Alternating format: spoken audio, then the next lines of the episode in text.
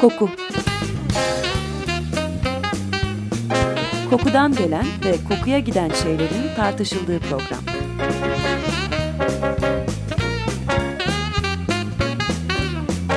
Hazırlayan ve sunan Vedat Ozan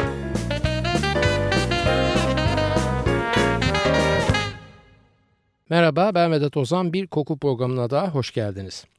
Parfümcülük bir zanaat olarak İslam dünyasından Avrupa'ya taşındığında bu işlerin merkezi Venedik'ti.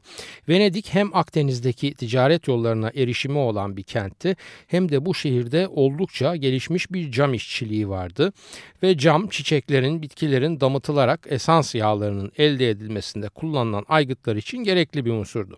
Zaman içinde Venedik'in tekel olma durumu kayboldu ve parfüm imalatı muhtelif coğrafyalara yayıldı. Bu yeni coğrafyalardan bir tanesi de 17. yüzyılın ikinci yarısından itibaren Fransa oldu. Fransa'nın bu konuma gelmesinde Le Roi Soleil veya Türkçesiyle Güneş Kral olarak da bilinen 14. Louis'nin elbette büyük katkısı vardı. 14. Louis döneminde kraliyet hem müşteri ve tüketici olarak hem korumacı davranarak hem de gerekli altyapıyı sağlayarak parfüm imalat ve tüketimini Fransa topraklarında körükledi. Bunda sarayın lükse olan düşkünlüğünün mesela sokak lambalarının ilk kez şehir hayatına sokularak Paris'in sokak fenerleriyle ışıl ışıl hale getirilmesi gibi hamlelerinde etkisi vardı.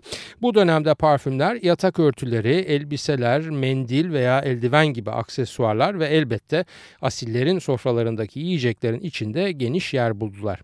Parfüm imalatı bu dönem içinde ayrıcalıklı bir konuma sahipti ve herkes bu mesleği icra edemiyordu. Yani bu mesleği icra edebilmek bir müsaadeye tabiydi ve bu müsaadeye mazhar olanlar da eldivenciler ve parfümcüler loncası diye Türkçe'ye çevirebileceğimiz bir meslek grubunun veya meslek dayanışma kuruluşunun veya daha güncel bir benzetmeyle esnaf odasının üyeleriydi. Eldivenle parfümün ilişkisi ise eldivenlerde kullanılan derilerin tabaklanması sırasında ortaya çıkan zehirli kötü kokulu maddelerin maskelenmesi ihtiyacından doğmuştu. Tabakhane kokusunu ellerinde taşımak istemeyen asillere eldiven satılmadan önce doğudan gelen muhtelif esans yağlarıyla bu eldivenler kokulandırılıyordu ve bu sayede de asiller attan inip de terli ellerinden eldivenlerini çıkardıklarında yayılan koku nispeten hoş bir koku oluyordu. Bu ayrıcalıklı imalat izninin kraliyet tarafından sadece belli bir meslek grubuna verilmesinin kökeni 1190'lı yıllara kadar takip edilebiliyor. Bu özel izne bağlı olarak parfüm veya eldiven ima etmek ve bunları satabilmek sıkı sıkıya belli kurallara bağlanmıştı. Lonca'ya girebilmek için en az 7 yıl resmi bir eğitim almak gerekiyordu ki bu da lonca üyesi bir ustanın yanında yıllarca çalışmak ve eğer o el verirse kendi ustalığına terfi edebilmekle oluyordu. Ancak bu eğitim tamamlanır ve ustalar izin verirse bu işin imalatını ve ticaretini yapabilecek teknik beceriye sahip kabul ediliyor ve bir burun olarak piyasaya çıkabiliyordunuz. Bu takdir edersiniz ki çok da kolay bir iş değildi. Yani hem öğrenme sürecinin uzunluğu hem de ustaların kendilerine rakip çıkacağı endişesiyle çok da kolaylıkla bu yolu açmamaları nedeniyle Lonca'nın üye sayısı oldukça kısıtlıydı. Bir örnek olarak parfüm dünyasının kalbi olmaya başladığı 18. yüzyılın ikinci yarısında Fransa'daki usta burun sayısı ancak 250 kişiyi buluyordu diyebilirim. Bu ustalar veya burunlar sadece Paris'te değil Fransa'daki, Güney Fransa'daki Provence bölgesinde yer alan Grasse kasabasında da yer alıyorlardı. Zira Grasse Fransa'nın en meşhur eldiven üretim merkezlerinden bir tanesiydi. Grasse 17. yüzyıldan itibaren sistemli olarak esans yağı elde edilen bitki ve çiçeklerin yetiştirildiği dev bir çiçek bahçesine dönüşmüştü. Hem yüksek rakımdaki temiz havası hem de güneşten azami istifade eden mikro iklimi nedeniyle çiçek yetiştirmek için oldukça ideal bir yerdi. Esans yağı için gerekli maddelerin kolay ulaşılabildiği bir kasaba olması ve aynı zamanda eldiven üretimindeki ileri konumu nedeniyle Gras kentinde ayrı bir gantiye parfümör yani eldivenci parfümcü loncası kurulmuştu ve bu lonca kraliyet nezdinde özel izne kavuşmuştu. Yıllar içinde eldiven talebi azalıp eldivencilik kaybolsa bile Gras kenti doğal avantajına bağlı gelişen esans yağ imalathaneleriyle yavaş yavaş her türlü kokulu ürün imalatı için gerekli ham maddenin temin edilebildiği bir merkez merkeze dönüştü. 15. Louis'nin sarayı La Cour Parfumée, parfümlü saray olarak biliniyordu ve sarayda her gün başka bir parfüm kullanılıyordu. Saray derken sadece kral ve ailesini değil onları çevreleyen devlet görevlileri ve asilleri de kastettiğimi düşünürseniz bu aynı zamanda para endişesi olmayan ve çok tüketen nefis bir müşteri kitlesi demekti parfümcüler için. Saraya parfüm veren ve saray parfümcüsü olarak anılan 8 parfümcü vardı bu dönemde ve bunlar sarayın siparişleriyle geliştiler, zenginleştiler ve birer parfümeri hanedanına dönüştüler. Hala ismi geçen Ubigan parfüm evi mesela veya Lubin bu dönemden palazlanarak kurumsallaşan parfüm parfüm evlerindendi. Ancak bu dönemlerde bu eldivenci parfümcüler sadece parfüm veya kokulu yağ satmıyorlardı. Bu loncanın üyeleri aynı zamanda sabunlar, pudralar, beyaz yüz boyaları, rujlar ve saç boyaları da imal ediyorlardı ve bugünkü anlamda entegre birer kozmetik işletmesi halindeydiler. Bu ürünlerle beraber parfümleri ve kokulu yağları da sarayın dışında daha düşük gelir gruplarına, asillerin yanında yeni gelişen burjuva sınıfına da satarak bilançolarını şişkin tutmaya çalışıyorlardı. Rekabet yok muydu? Parfüm ve eldiven dışında saydığım diğer kozmetik ürünler için yoğun bir rekabet vardı elbette. Baharatçılar loncası, manifaturacılar loncası, perukacılar loncası ve sirke imalatçıları da muhtelif kozmetik ürünü üretebiliyor ve satabiliyordu. Bu loncalar dışında küçük dükkanlar veya bugünkü tanımla butiklerin kendi devamlı müşterileri için dükkanlarının bir köşesinde ürettikleri parfümlü sular, pudralar hatta sabunlar vesaire de elbette rekabetin biraz daha alt pazar dilimlerindeki unsurlarıydı.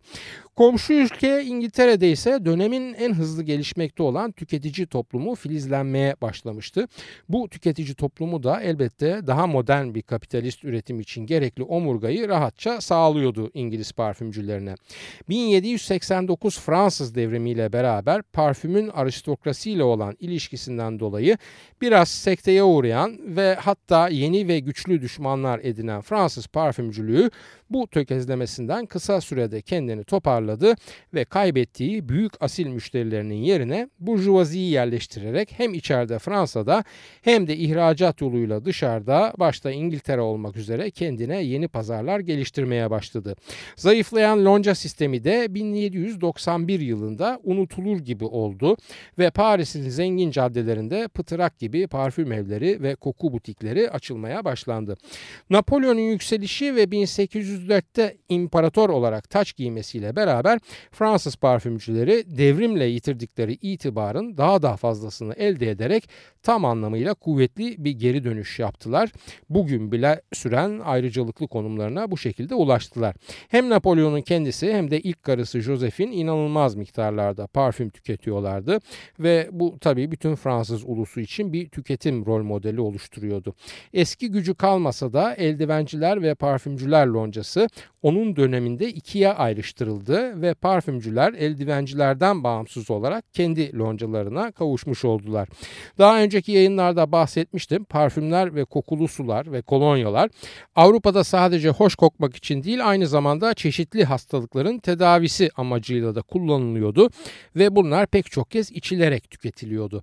1300'lerde ortaya çıkan ilk alkollü Avrupa parfümü olan Macar suyu ve 1800'lerdeki Aqua Mirabilis veya diğer adıyla Kölnische Wasser veya bizim bildiğimiz adıyla Kolonya'da aslında zaten bu görevle ortaya çıkmışlardı ve kokmaları onların ikincil özelliği tedavi edici olmaları ise birincil özellikleriydi. Ancak 1810 yılında Napolyon beklenmedik bir hamle yaparak toplum sağlığı açısından içilerek tüketilecek tedavi amaçlı kokulu suların içindeki maddelerin açıkça listelenerek belirtilmesini emredince parfümcüler önce bir şaşırdılar. Haliyle hiçbiri kendi parfümünün formülünü ve sırlarını açıklamak istemiyordu. Ne oldu bu şaşkınlık döneminin sonunda? Şu oldu.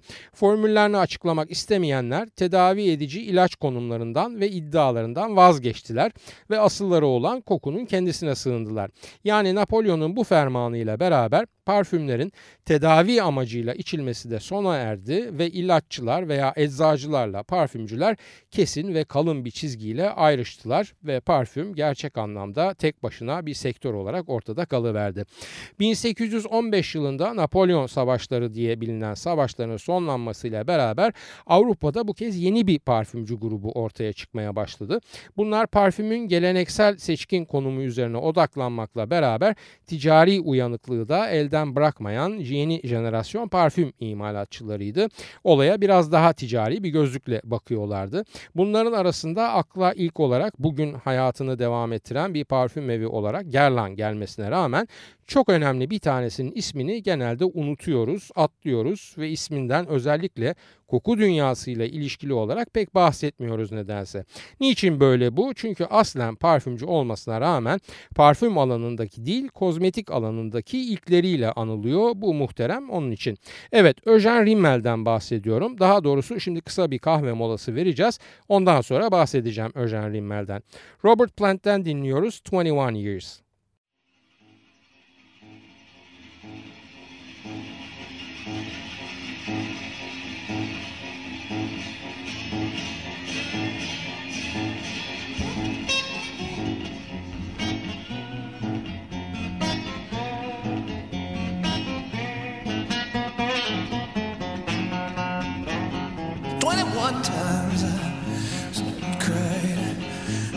21 times I slowly died. 21 times uh, I wondered how, why my baby has gone somehow. Ooh.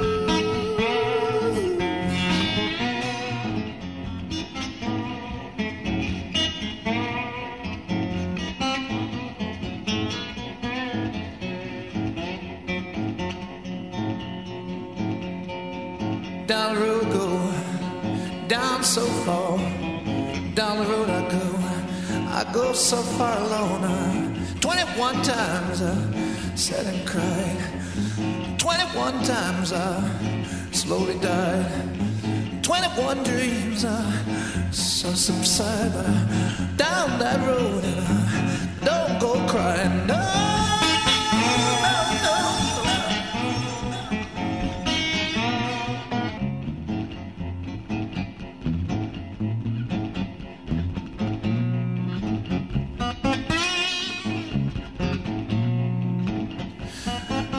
Stand on my head in my hand. From a woman, she got another man. See my baby, she go. She gone someplace now, but I don't know where. 21 days, standing crying. 21 times I slowly died. 21 dreams I wanna do. 21 times I around for you. Play it right.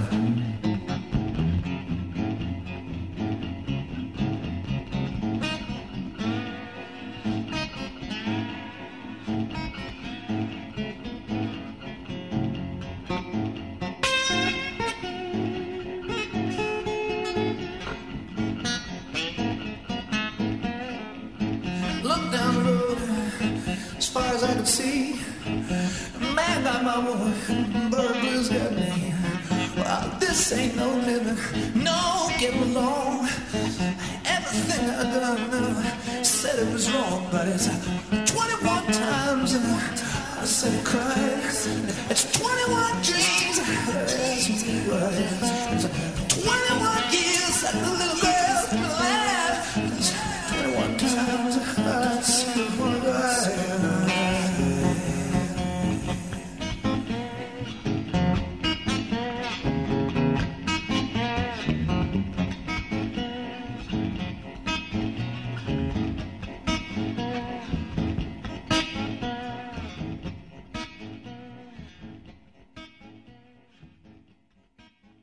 Açık Radyo 94.9 Koku programındayız. Robert Plant'ten dinledik 21 Years. Evet Napolyon savaşlarından sonra ortaya çıkan parfümcü tipinin en yaratıcı örneklerinden biri dedesi büyük çiçek tarlalarının sahibi, babası ise saray parfümcülerinden meşhur Lubin'in yanında yetişmiş olan Eugène Rimmel.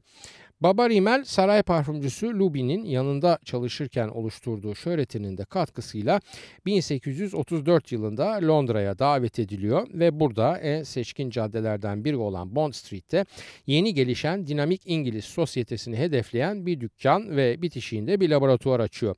Bu dükkan açıldığında Eugene Rimmel henüz 14 yaşında. İngiltere ve Fransa arasındaki uzun savaş yılları sırasında Fransız limanları abluka altında olduğundan İngilizlerin dünyanın diğer bölgeleri üzerinde kesin bir hakimiyeti var. Bu hakimiyet her türlü mal için geçerli olduğu gibi elbette parfümeriyi de kapsıyor ve bu dönem süresinde Fransızlar içlerine kapalı bir gelişme gösterirken İngilizlerin gelişimi daha çok dışa dönük oluyor. Daha önceki yayınlarda bahsettiğim Britanya Doğu Hindistan şirketini yani British East India Company'yi lütfen bu anlamda unutmayalım ve pek çok ham maddenin bütün dünya üzerinde uzun dönem tekelini bu İngiliz şirketinin oluşturduğunu bir tarafa not edelim. Bu ham maddeler arasında elbette Doğu'nun gerek Arap diyarları gerek Hint gerekse Çin olsun türlü türlü egzotik koku kaynakları da var ve bu kaynaklar parfüm formülleri içinde kendilerine oldukça keyifli yerler ediniyorlar.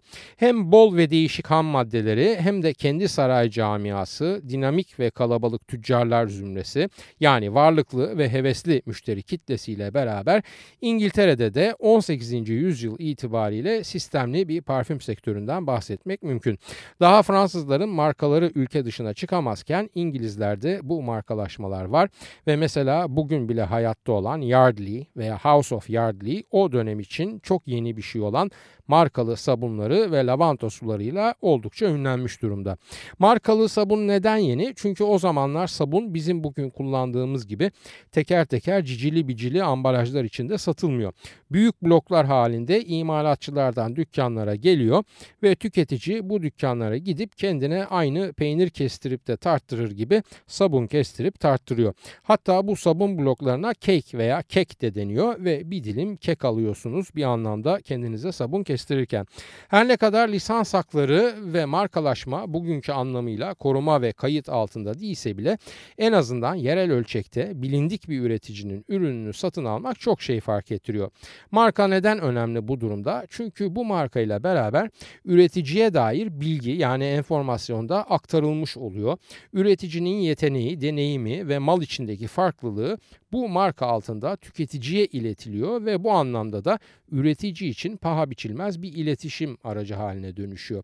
Zaten 19. yüzyılla beraber pazarların gelişmesi, üretimin toplandığı ellerin azalması ve rekabetin keskinleşmesiyle beraber mal olarak satılan şeyler ürün haline dönüşmeye başlıyor ve sabun örneğinde gördüğümüz gibi ürün içinde marka önemli bir unsur.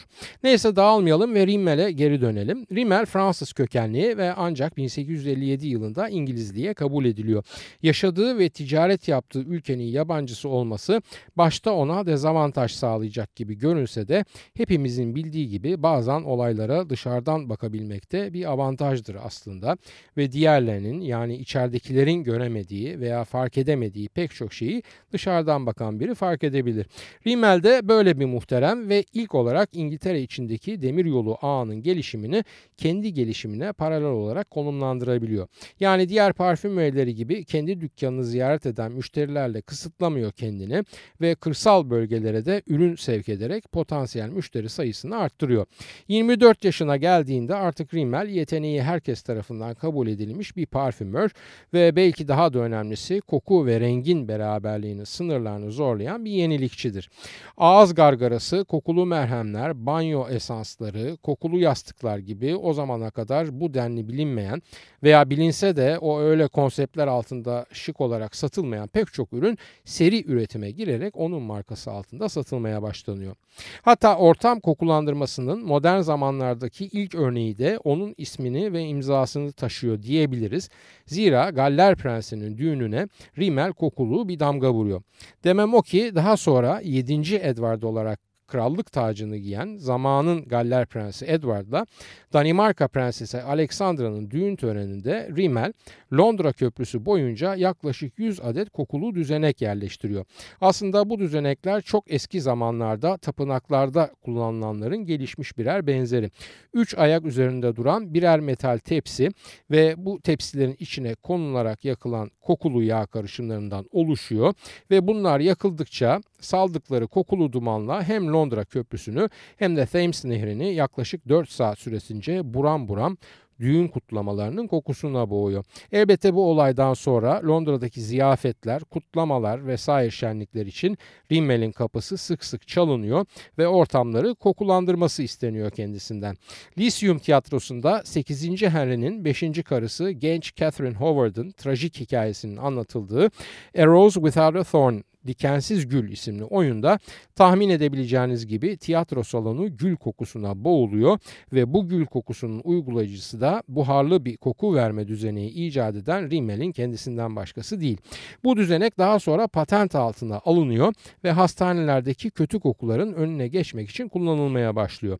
Bugün Çin malı ıvır zıvır satan yerlerde benzerlerine çokça rastlayacağınız bu düzenek bir bakır kap ve delikli kapağından oluşuyor.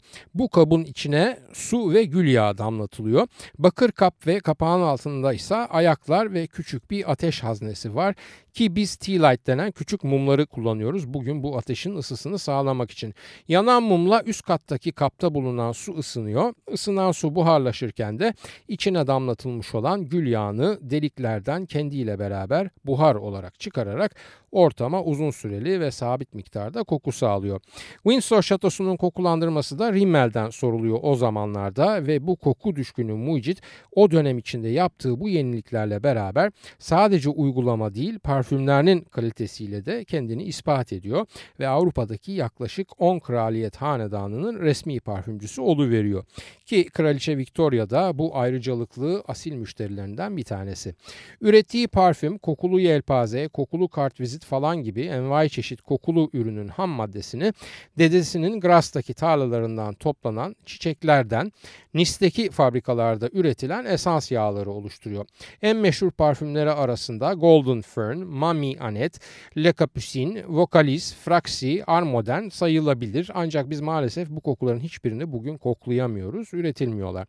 Sadece yenilikçi değil aynı zamanda bir pazarlamacı dehada olan Rimmel ürünlerini daha geniş alıcı kitlelerine ulaştırmak için o dönem bilinmeyen pek çok yolu deniyor.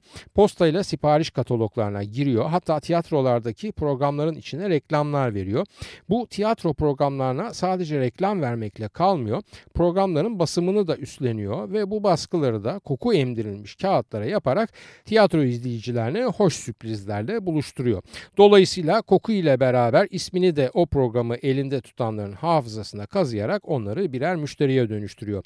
Çılgın yenilikçiliğinin ve halk halkla ilişkiler dehasının zirve örneği ise 1851'de 1844'teki Fransız Büyük Sanayi Fuarı'na cevap olarak düzenlenen ve Kraliçe Victoria tarafından açılışı yapılan Hyde Park'taki Büyük Sanayi Fuarı veya diğer adıyla Crystal Palace Exhibition için düzenlediği parfüm çesmesi oluyor. Rimmel'in bir çok önemli katkısı daha var parfüm dünyasına. O da 1864 yılında basılan The Book of Perfumes isimli kitabı. Bu kitapta uzak kültürlerin kozmetik ve parfüm alışkanlıklarını, çizimleri ve efsaneleriyle beraber anlatıp o dönem için pek bilinmeyen, bugün de pek bilindiği söylenemeyecek olan koku kaynaklarına yani bitkisel, çiçeksi veya hayvansı koku maddelerine, misklere, amberlere, sivetlere değiniyor Rimmel. Hem parfüm dünyasının hem de şık İngiliz leydilerinin vazgeçilmez vazgeçilmez el kitabı oluyor bu kitap uzun yıllar. Sadece kitap olmakla kalmıyor The Book of Perfumes. İngiliz gazetelerinde tefrika olarak haftalarca da yayınlanıyor ve ayrıca pek çok dile tercüme ediliyor. Bugün için bu kıymetli kitabın telif süresi dolduğundan son derece ucuz İngilizce baskılarını internet üzerinden kolayca elde edebilirsiniz. İyi de biz Rimmel'i veya kurumsal adıyla The House of Rimmel'i veya kendisine takılan lakapla Prince of Perfumes, parfümlerin prensini bunlarla tanımıyoruz. Neyle tanıyoruz peki Rimmel'i? Efendim maska kelimesi Latince maske anlamına geliyor. Maskera ise maskelemek demek oluyor. Bu Latince kökenden türeyen bir diğer kelime de maskara kelimesi.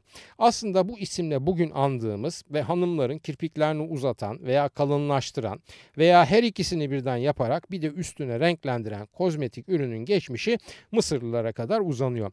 Gerçi onların kullandığı maskara oldukça basit ve sadece kömür tozundan oluşuyor. Ancak Rimmel bu arkaik güzelleşme arzusunun üzerine giderek ilk zehirsiz, seri ve ticari üretilen maskarayı icat ediyor ve ürün kelimenin kökeninden belli olduğu üzere bir nevi maske görevi görerek Hanımların kirpiklerini boyuyor, onları uzun ve geniş göstererek gözlerinin yüzleri içinde ön plana çıkmasına sebep oluyor.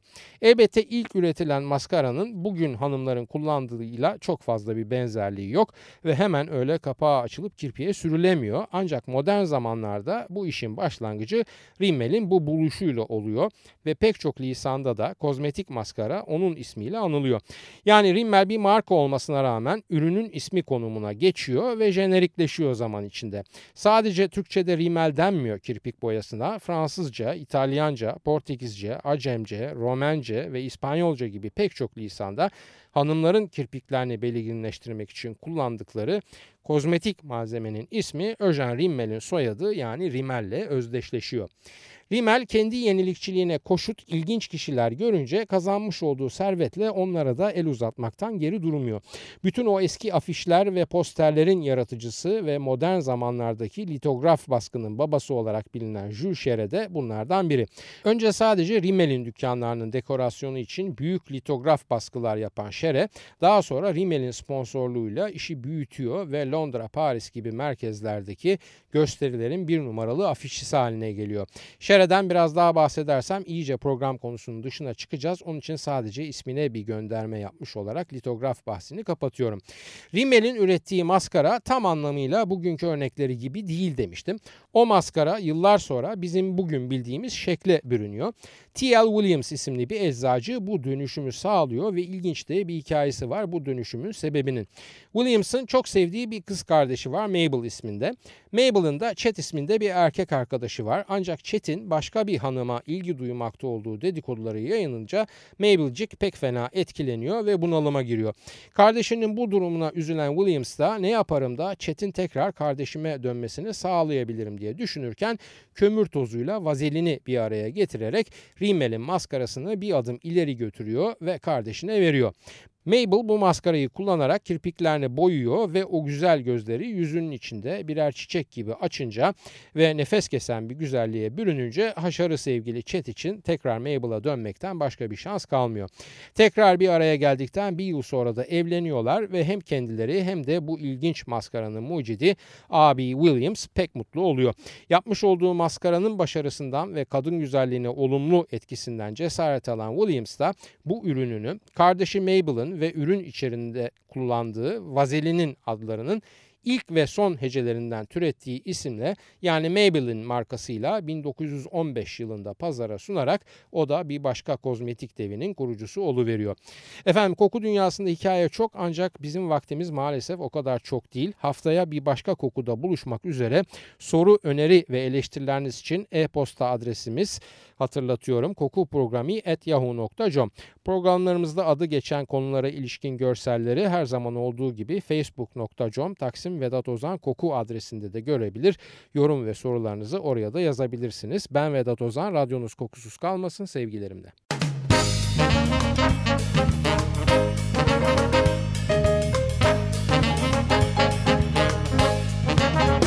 Koku Kokudan gelen ve kokuya giden şeylerin tartışıldığı program.